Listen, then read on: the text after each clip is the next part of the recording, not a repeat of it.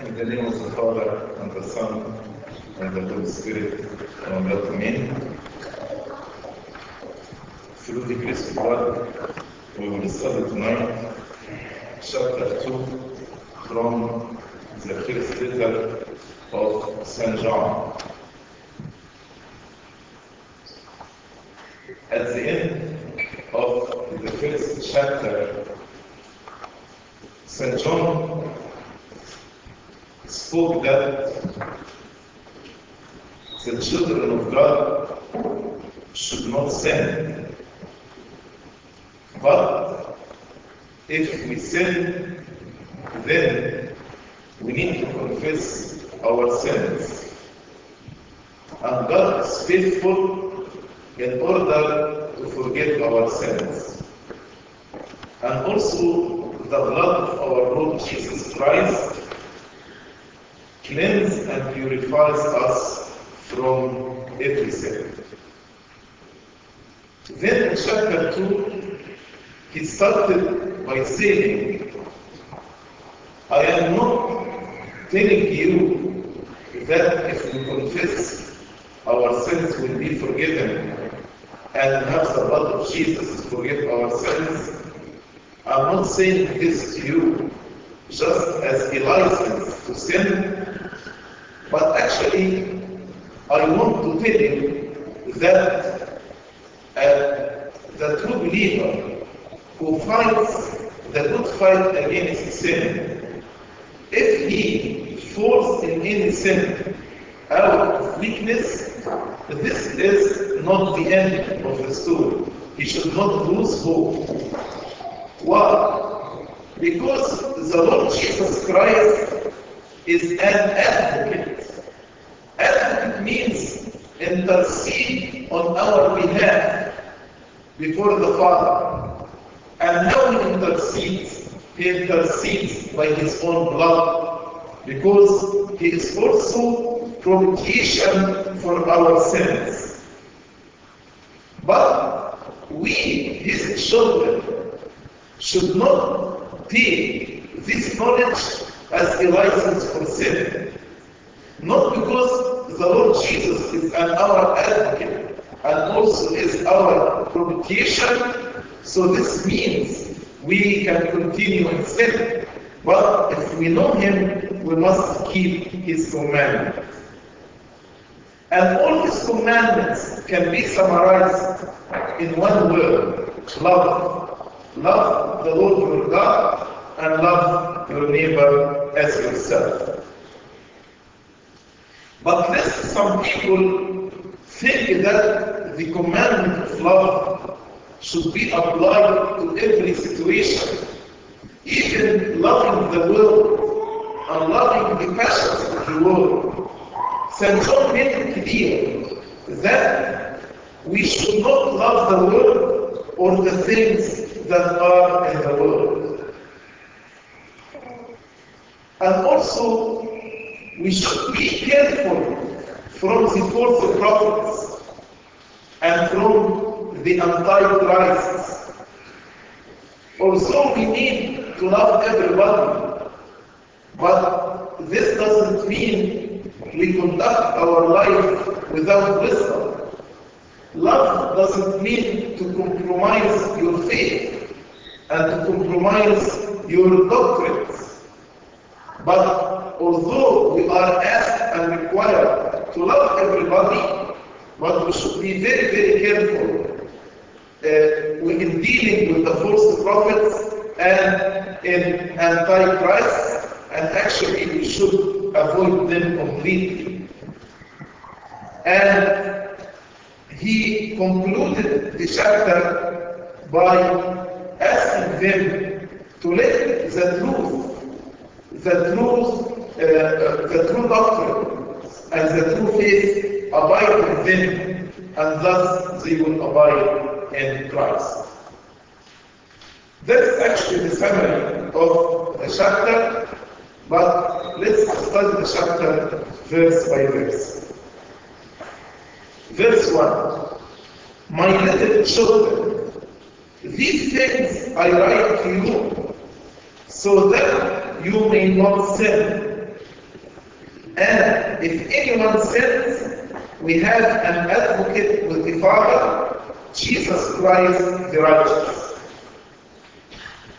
When he said, my little children here, he is not addressing the children, the kids, the infants. No. St. John was an aged apostle by this time, maybe 80 something.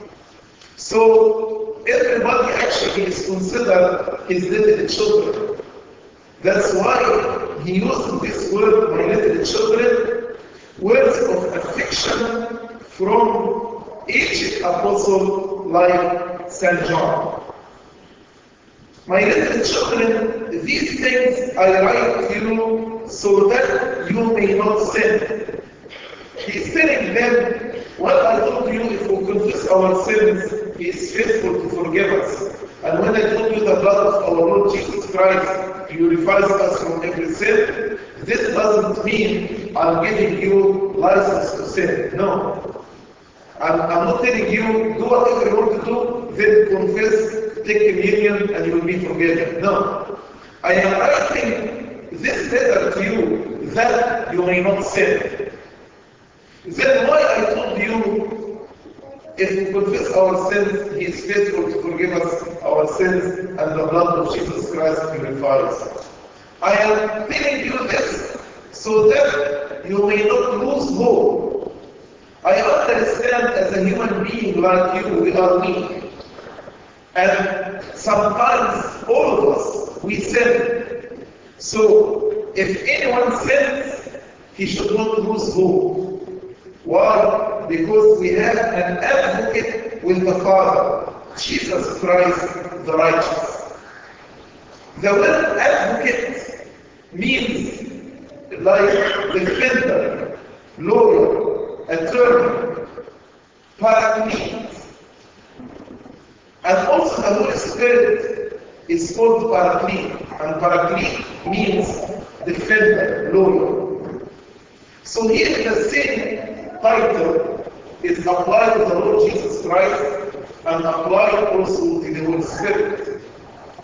The Lord Jesus Christ is an, our advocate because he intercedes by his blood. He intercedes by his sacrifice on the cross. That's why he is our advocate. The Holy Spirit from the righteousness of Christ and gives us this righteousness. As the Lord Jesus said about the Holy Spirit, He will take what is mine and give it to you. So the Holy Spirit intercedes on our behalf by taking from the righteousness of Christ and then takes this righteousness and give it to us. Like when we baptize a child. This child actually is under the sentence of death before baptism. Then in baptism, because he participated in the death of Christ, the resurrection of Christ, the Holy Spirit takes from the righteousness of Christ and gives this child. And the child becomes righteous. That's why we dress him in white clothes, a symbol of his righteousness. So the Lord Jesus Christ is an our advocate because he intercedes by his blood before the Father. And the Holy Spirit is our advocate because he takes from the righteousness of Christ and gives to us. So he is saying if anyone sin, he should go to Christ, our head. And he described Christ by the word the righteous. The righteous because on our behalf he fulfilled all the righteousness of the law. He is the Holy One. And also when he took our humanity on our behalf, he fulfilled all righteousness. As he said to St. John before his baptism, we ought to fulfill all righteousness. And Christ pleads with the Father through his righteousness not to withdraw his love from us. Then, verse 2 he said, And he himself, Jesus Christ, is the propitiation for our sins. Propitiation in Arabic means kafar. What's propitiation? Propitiation means to cover, to cover. So Jesus, by covering us, by his blood, we became righteous. And actually, in the Holy of the Holies, you will find the Ark of the Covenant. And the cover of the Ark of Covenant is called propitiation, the cover, to cover. And also this cover is called the mercy seat. And where God actually met us with his mercies. That's why on the day of atonement, the high priest used to enter into the holy of the holies and sprinkle blood on the cover of the Ark of Covenant. And this cover is called propitiation, which means to cover. So Christ is our mercy seat. Christ is where we go and we find mercy and forgiveness through His blood, because He covered us with His blood. As the Lord said to Moses, I will see the blood and pass over. I will see the blood and pass over it. I will forgive. I will forgive, I will not punish. And He Himself is the propitiation for our sins. And not for ours only, but also for the whole world. And here, I want to differentiate between Christ as propitiation and Christ as advocate. As propitiation, His offering is for everybody. When He died on the cross, He died for everybody. His blood can forgive all sins for all people in all ages.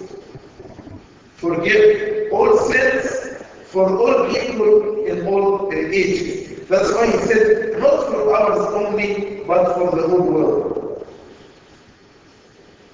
Although his is for everybody, his propitiation for everybody, but not everybody accepted him.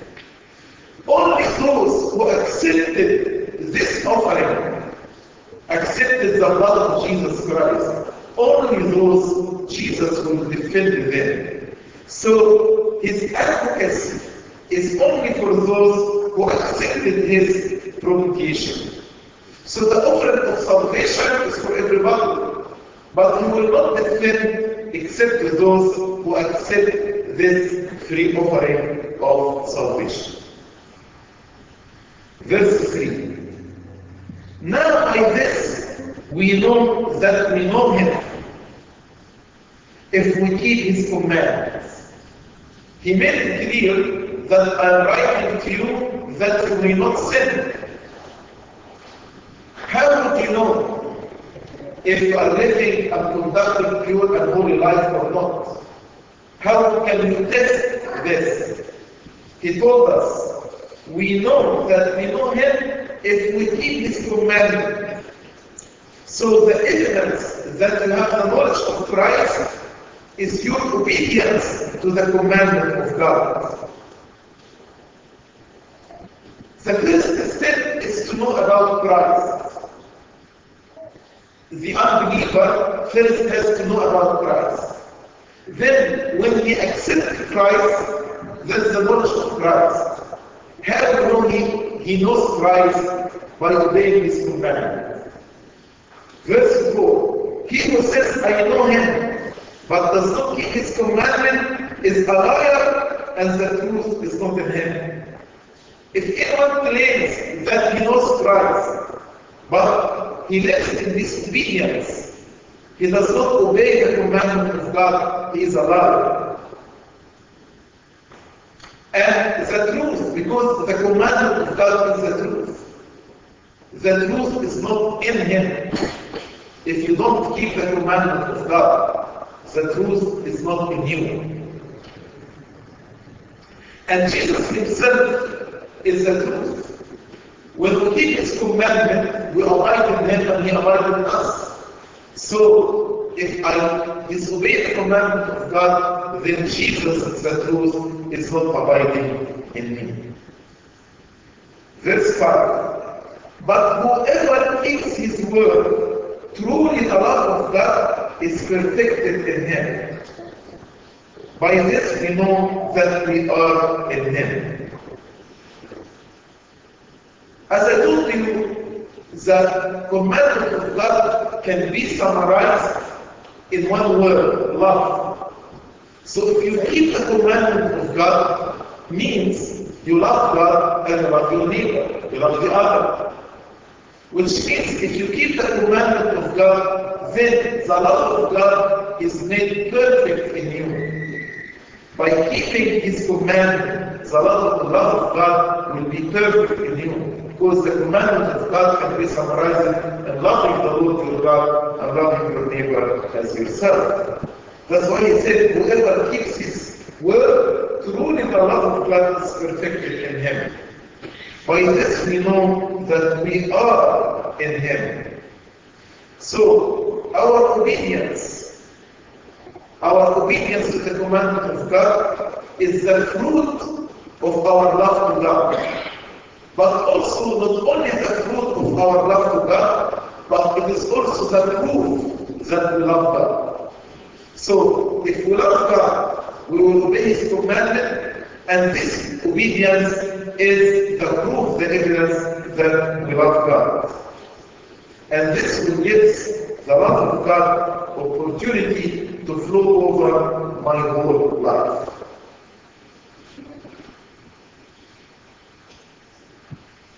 John here describing how the relationship with God is progressing. The first step is to know about God. Second step is to know Christ. Third step is to have fellowship with Him. He said to abide in Him. We know that we are in Him. We are in Him means we have fellowship with Him. But this fellowship can be temporary, means sometimes I in Him and sometimes I drift away. But I'm not constantly in Him. That's why the last step or the fourth stage is the constant and continuous abiding in Him. Like uh, now you are in the church, but you leave the church and come back to the church. So you have fellowship with the church. But if you stay in the church, then you are abiding Him. In the same way, the relationship with God progresses from knowing about God to know Him, to have fellowship with Him, and then to abide in Him. That's why in verse 6 he said, He who says he abides in Him ought himself also to walk just as He walked. So, how to know that you are abiding constantly in Him? How you know that you, re you reach this fourth stage to abide constantly in Him? Actually, when you walk exactly like Christ, when you follow His footsteps, when you live the life of Christ, that is how we know you are abiding in Him. As He said, if anyone says he abides in Him, ought himself also to walk as Jesus walked. But how Jesus walked? How, how the Lord Jesus Christ conducted his life? I can summarize his life on earth again in one word, love. God is love. So if we are walking like Jesus, then actually we should show this love for everybody. Verse 7.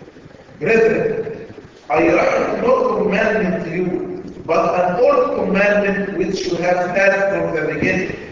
The old commandment is the word which you heard from the beginning. So told them, now I'm telling you to walk as Jesus, which means to have love to God and for others. I'm not writing to you a new commandment. This commandment I gave you from the very beginning, from my first visit to you, from the first time I preached the gospel to you. I'm not writing a new commandment, but old commandment you have had from the beginning. This commandment is the commandment of love. Verse 8. Again, a new commandment I write to you, which faith is true in him and in you. He said, but now the commandment of love I'm describing as a new commandment. How come? Because the commandment of love has a new dimension in the life of Christians. In the Old Testament, you didn't have the grace. You were living or abiding in darkness. That's why you could not grow in your love for God and love for others. That's why in the Old Testament it was said, love your neighbor, hate your enemy. But now in the New Testament, since you have the grace of God abiding in you, now you can actually love your enemy. Now you are not living in the darkness of the Old Testament, but living in the light of Christ. And because of this light, the commandment of love has a new dimension. And if you are not growing in the commandment of love to the extent that you are able to love even your enemy, then you are still living in the darkness of the Old Testament. And, and this commandment of love, the truth love, was shown in the life of Christ. He died on the cross for us while we were his enemies, while we were sinners. So Christ, the truth of love, was demonstrated in the life of Christ. That's why he said, which faith is true in him and in you. Also the truth of love, which means the unconditional love, the sacrificial love, the limitless love, could also be demonstrated in you, could also be true in you if you are abiding in Christ and Christ abiding in you. You can have the unconditional sacrificial and limitless love. Why? Because the, dark, the darkness is passing away.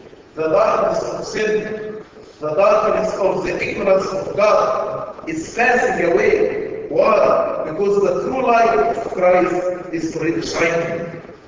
Christ, the light of the world, is shining in your, in your life. And He is actually pushing the darkness away from your life. That's why there is no excuse for a Christian not to love his brother, not even to love his enemies. Those who have hatred in their heart means they don't know Christ. Because if they know Christ, they will be able to love even their enemies as the Lord Jesus Christ did. Verse uh, 9. He who says he is in the light and hates his brother is in darkness until now. Don't deceive yourself. Don't say I am walking in the light of Christ while you are your brother. If you are hating your brother, if you are hating your enemy, if you are not reconciled with some people, if you hold grudges and anger against some people, don't deceive yourself. You are not in the light, you are still in darkness. You are still in darkness. He who says he is in the light and hates his brother is still in darkness until now. He loves his brother abides in the light, and there is no cause for stumbling in him. When we have this brother we love, this shows that I am abiding in the light of Christ. If you walk in the light, you will not stumble. But if you walk in darkness, definitely you will stumble. That's why when a person hates his brother, he makes very foolish decisions, very foolish choices. His anger actually put him in many problems. He stumbles because of the hatred.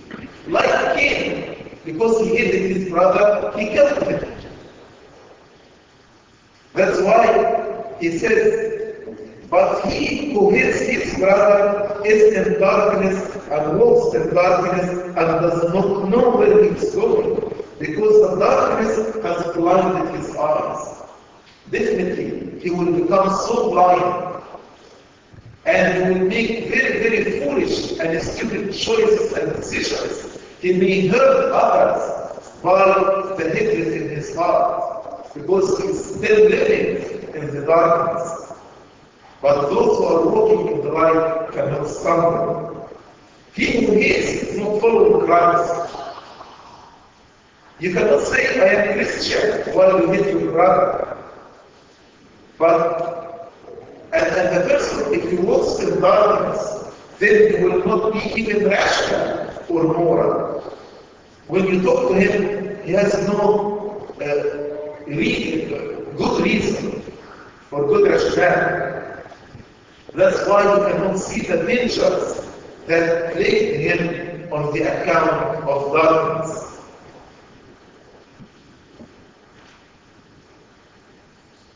Then St. John, after he explained this, he tried to tell them, now, you moved from darkness to light. So let me, what I'm expecting from you, and what God is expecting from you. Verse 12.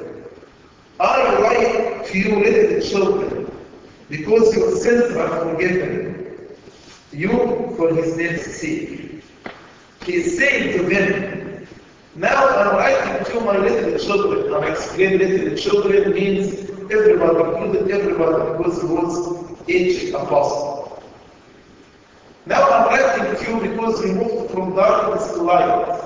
Your sins are forgiven, but let me explain to you. Your sins are forgiven not because we are worthy of forgiveness, but our sins are forgiven because of His love, because of His name's sake, because He loved us while we are sinners. And if Christ forgive our sins because He is love, then actually we need to forgive one another. And we need actually to uh, love one another like Christ did with us. But again, this forgiveness not because we are worthy, but because He good and His love endures forever. Verse 15. I write you fathers. Now he classified the people into three categories. Fathers, youth, and children. Fathers can be understood as parents, youth as young youth, young men and ladies, and children as little kids. So the word children here in verse uh, in verse 13, he means the infants and the little kids. He doesn't mean everybody. But also some church fathers interpret father, young men or youth, and children. Fathers mean people who have been in Christianity for very, very long time. So they became like fathers to the recently converted. Youth, those who are accepted Christ for a shorter period of time. And children, those who are recently converted to Christ.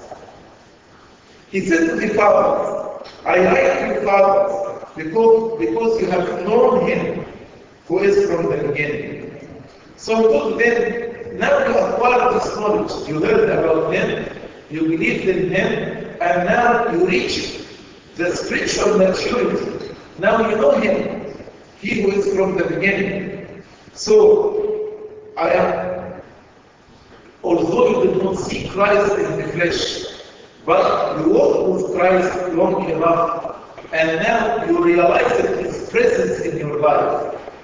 You are aware of his presence in your life. So now I'm writing to you because Christ, who is from the beginning, who is eternal with the Father, now you know him and you are aware of his presence. I write to you young men, youth, because you have overcome the wicked one. Actually, the special excellence of the youth is their victory over the temptation, victory over the evil one.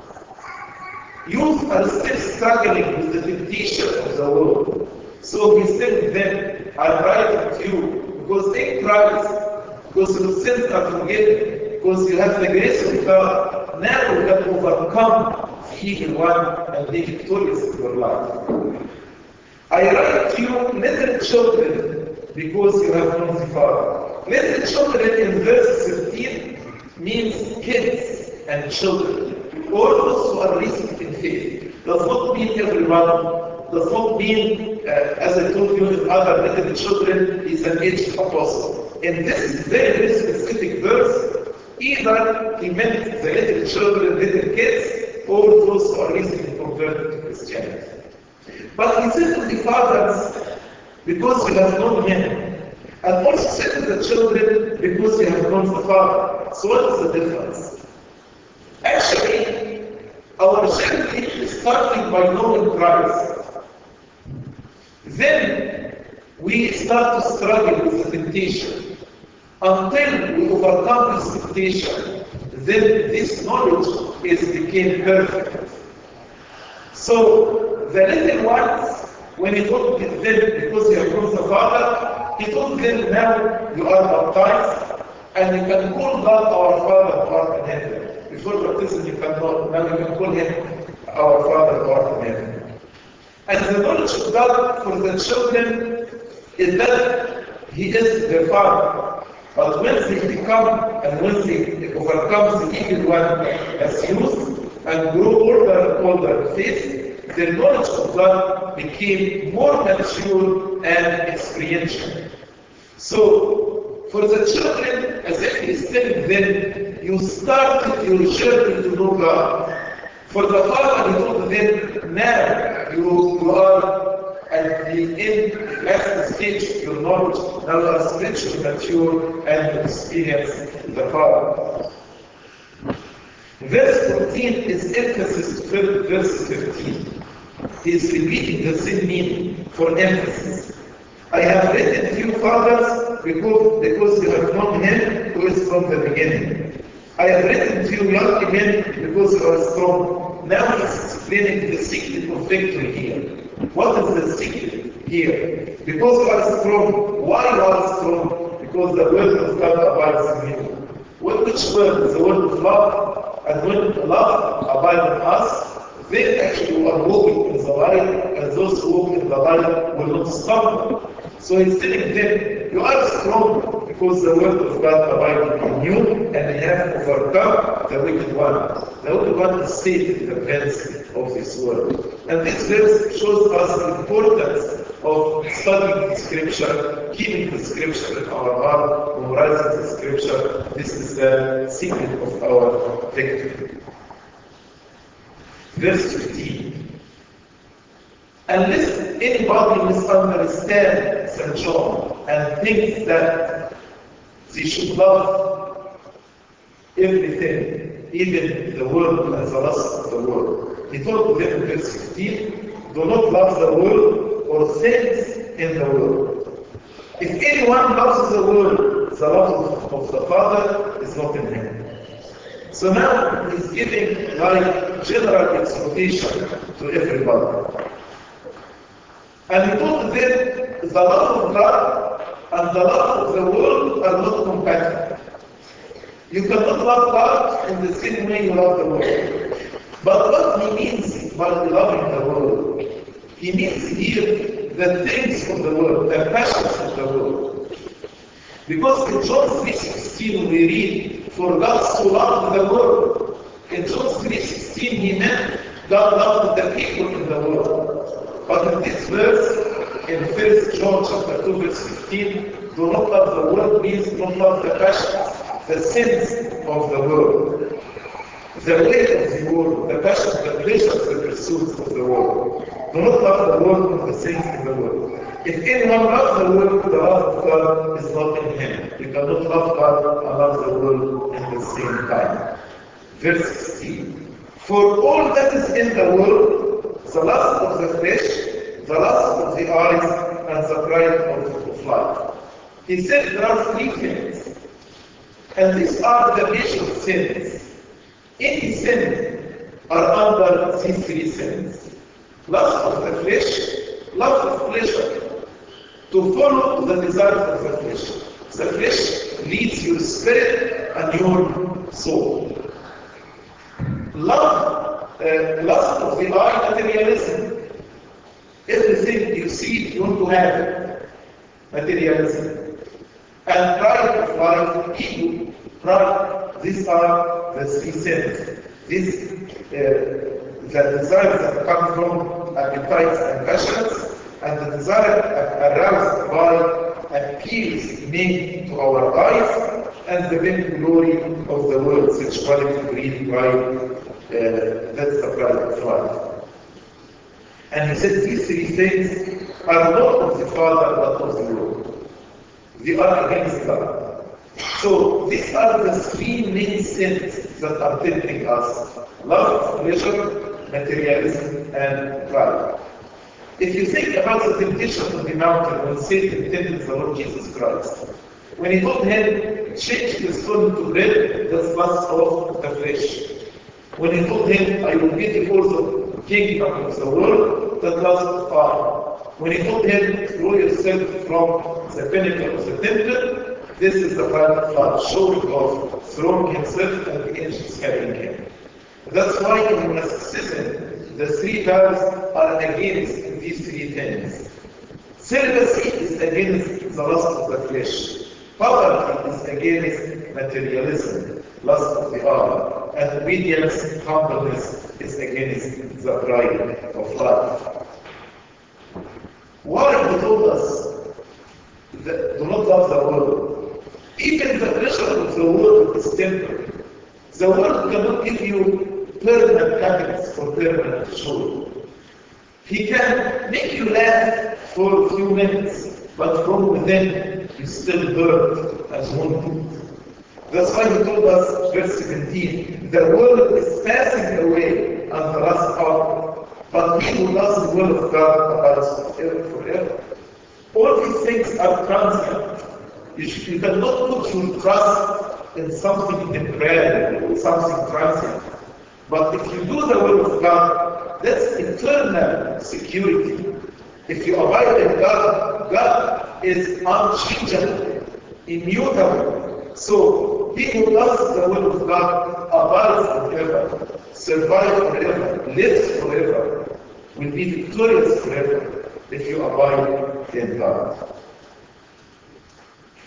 Verse 18, little children. Little children means everybody. Everybody, as an age apostle.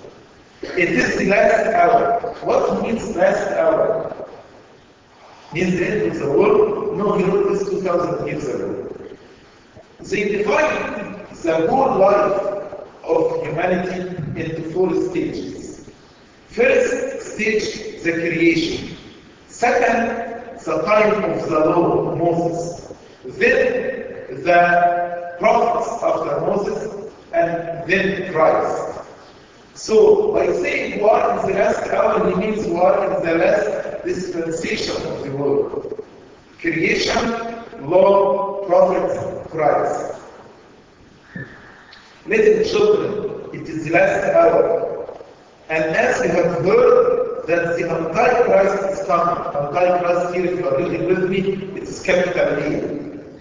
Even now, many Antichrists, plural and small e, have come, by which we know that it is the last hour. It's saying there is Antichrist, singular, with capital A, are Antichrists, plural with small e, are come, or have come. The Antichrist is the man of sin, about whom we read in the letter of St. Paul to Thessaloniki. That's the man of sin. But there are many Antichrists, not the man of sin who will appear at the end of days, but many people are against Christ.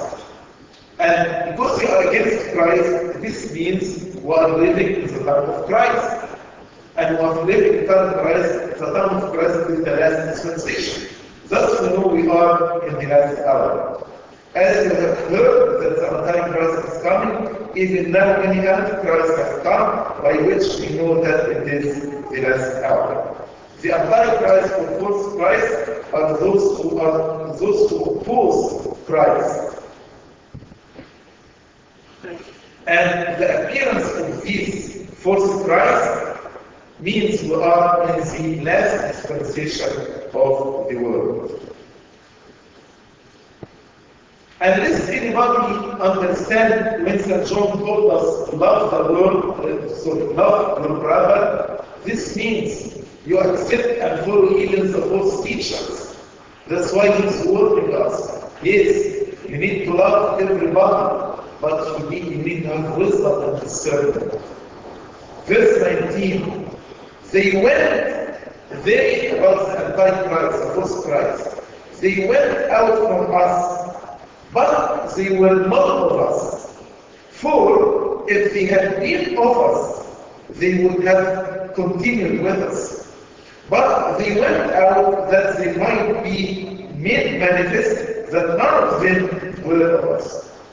So these people were Christian. But if they were true Christian, they wouldn't leave Christianity. The fact that they left Christianity means their Christianity or their faith was not genuine. They were apostates. Apostates means more than more than team, the third party man. They were apostates. And usually the worst opponent to the church are those who once were inside the church but outwardly religious, but then they have fallen away. And he said if they were true and genuine Christian, they could hardly have fallen into such enmity. But they're going away, and now because they are opposing the church, shows that they were not real Uh, but this doesn't mean anybody who has faithful or, or genuine Christianity cannot be deceived. That's why he is warning them not to be deceived. Verse 20. But you have an anointing from the Holy One, and you know all things.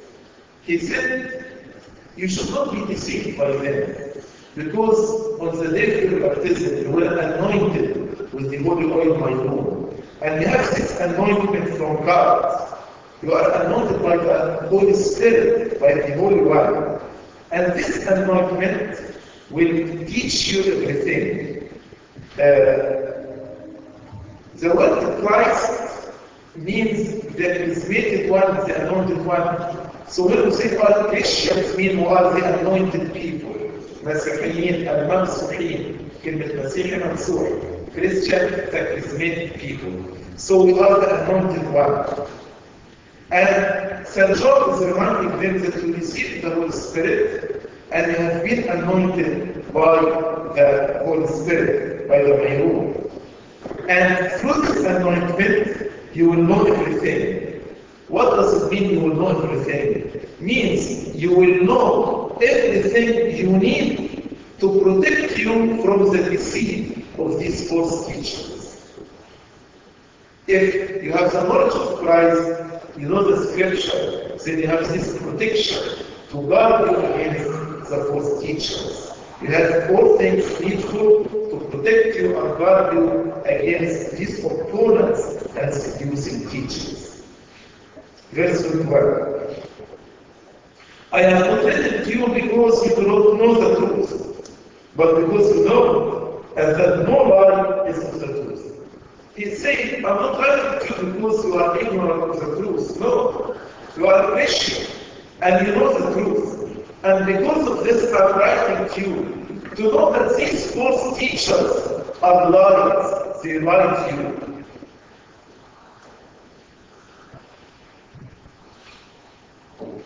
And you as a mature Christian should be able to discern between the truth and the lies. And all the, the true Christian should reject these false teachers. Unfortunately, Some Christians, uh, they don't know how to serve, and they follow many, many false teachers. They can go to the Orthodox Church and the non-Orthodox Church. Any, any person who uses the word of Christ in the name of Christ, they follow him blind. St. St. John no, is. You should be able to discern between a true teacher and a false teacher. Verse 22. Who is alive? But he who denies that Jesus is the Christ. If any prophet, if any teacher came to you and told you that Jesus is not God, Jesus is not the charismatic one, Jesus is not the Christ, Jesus is not the Messiah, he is a liar. He is a false teacher. He is a false prophet. Don't believe him. He is antichrist. He is against Christ, who denies the Father and the Son.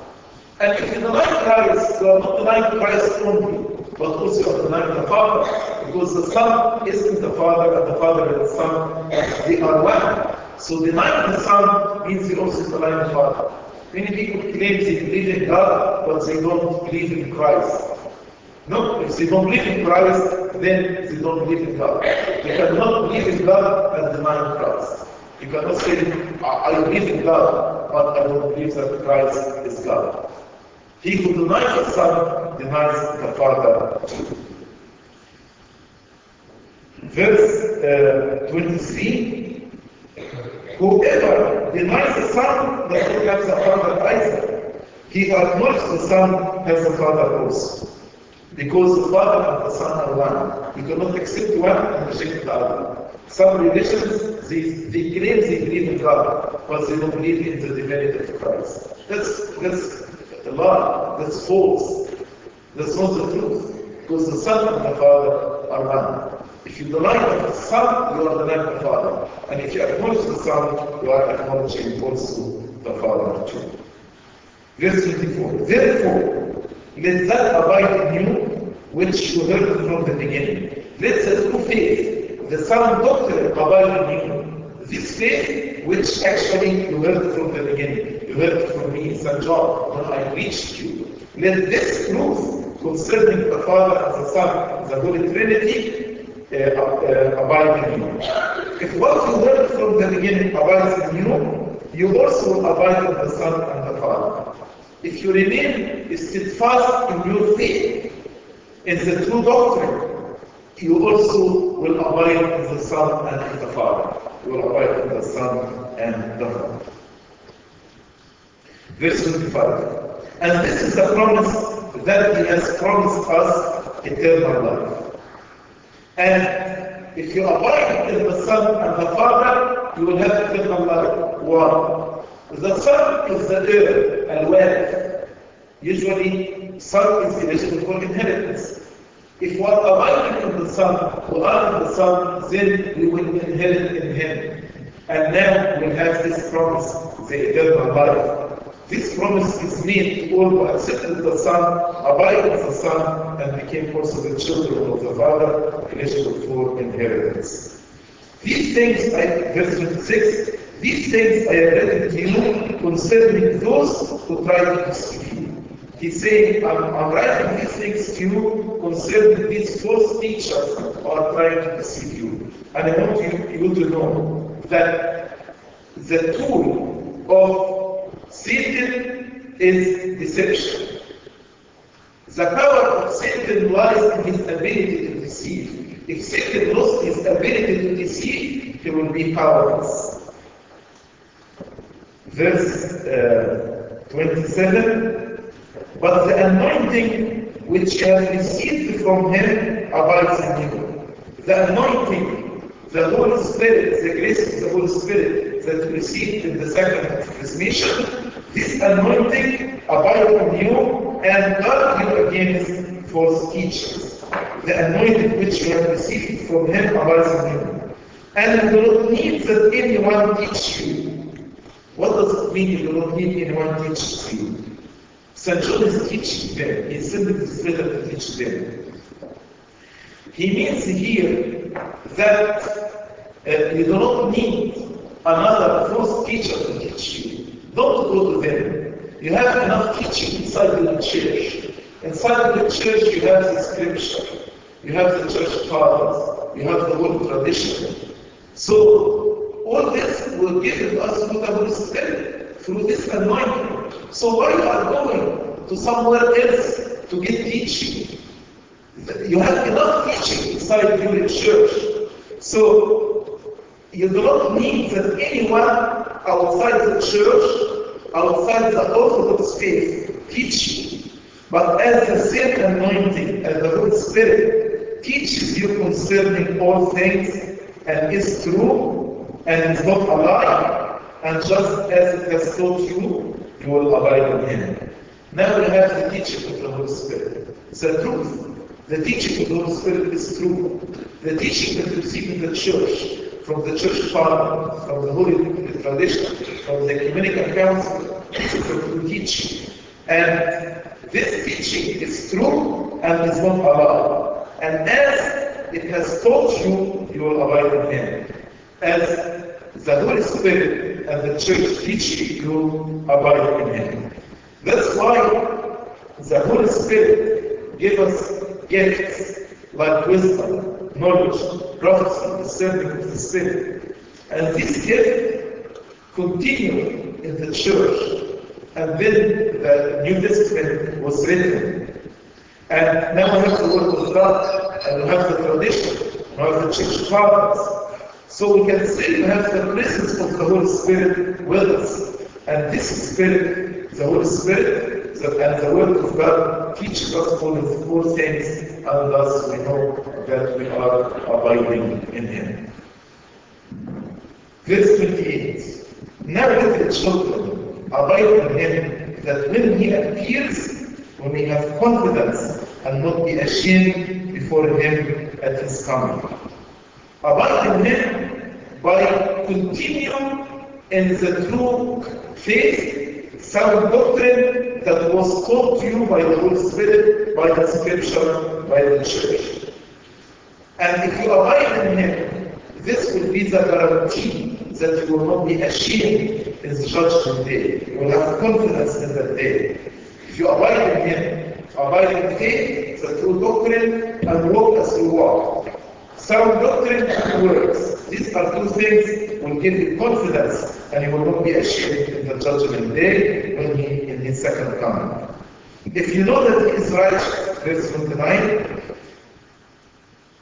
you know that everyone who practices righteousness is born of him.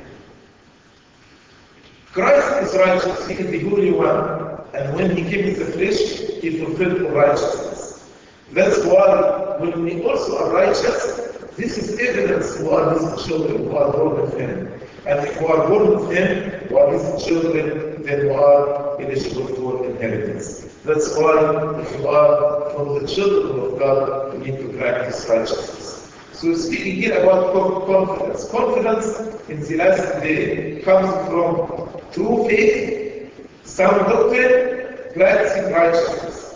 Faith, good doctrine. Practicing righteousness is good works. I remember one time he asked Pope Shenouda who will go to heaven. He said, those who have the true faith and the good works. That's what St. John said here. Abide in this truth and also practice righteousness. That is what will give you confidence in the second coming of Christ. Glory be to God forever and ever. Amen. Uh, now we will dismiss you in order to have a break for one hour. Then we will meet again at 10 for the consecration of the church.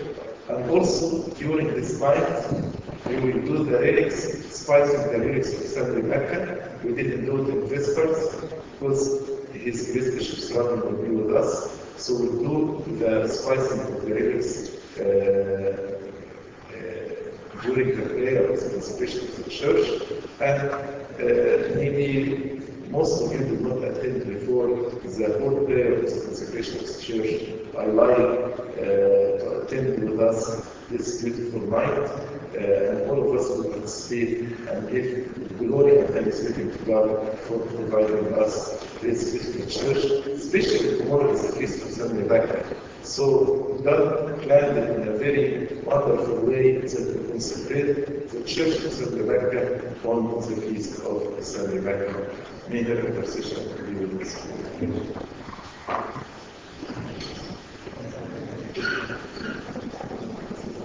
Beloved, uh, we have a snack, we have snacks for you uh, in the room, the reception hall. So after we finish over here, so we'll go to the Alabi hall, take some snacks, and we'll come back and start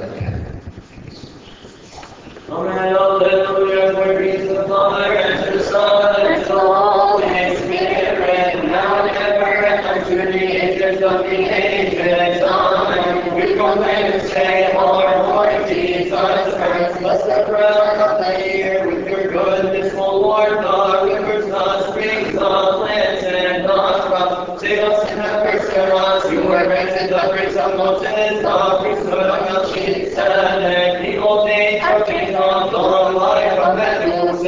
the excellent understanding of David, the wisdom of Solomon, and the comforting spirit who rested upon the.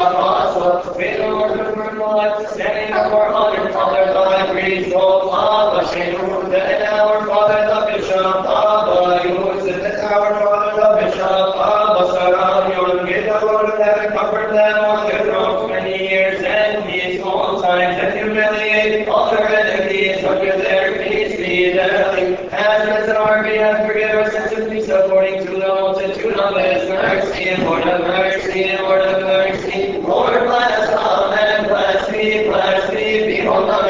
Messiah, forgive me, say the.